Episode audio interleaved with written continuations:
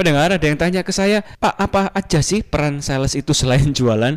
Baik, kembali dengan saya DSW Dr. Sandi Wayudi dalam Bukan Teori Marketing. Nah, sebelum saya jawab ya, apa peran sales selain jualan? Sebetulnya sales itu banyak kerjaannya. Asalkan dia tahu cara kerjanya, pasti hasil jualannya bagus.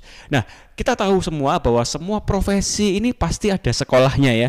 Mau jadi dokter, ya sekolah jurusan kedokteran. Mau jadi arsitek, ya sekolah jurusan arsitek. Tapi ada nggak ya jurusan untuk menjadi sales? Nah, pasti nggak ada ya. S1 penjualan itu nggak ada, yang ada S1 pemasaran. Nah tim sales itu lebih hebat loh dari dokter, lebih hebat dari arsitek, lebih hebat dari profesi apa pun. Kenapa saya bilang demikian ya?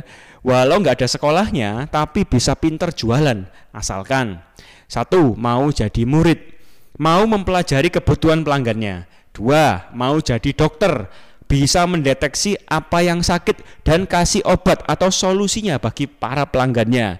Tiga, mau jadi arsitek, bisa merancang dan menghitung cost benefit yang akan diperoleh pelanggannya. Empat, mau jadi pelatih, bisa memberikan motivasi dan perbandingan antara kebutuhan pelanggan yang satu dengan yang lainnya.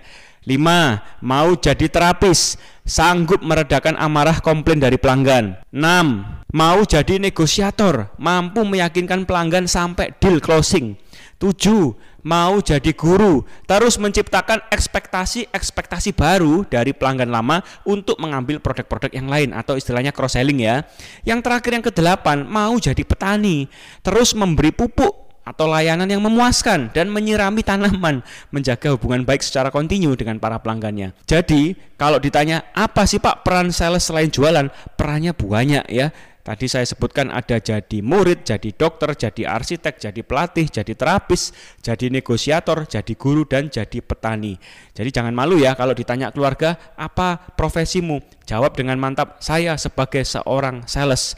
Ada delapan profesi melebur jadi satu. Itu saja tips dari saya, semoga bermanfaat. Ikuti terus dan follow Instagram pribadi saya, @dsw Sandi Wayudi.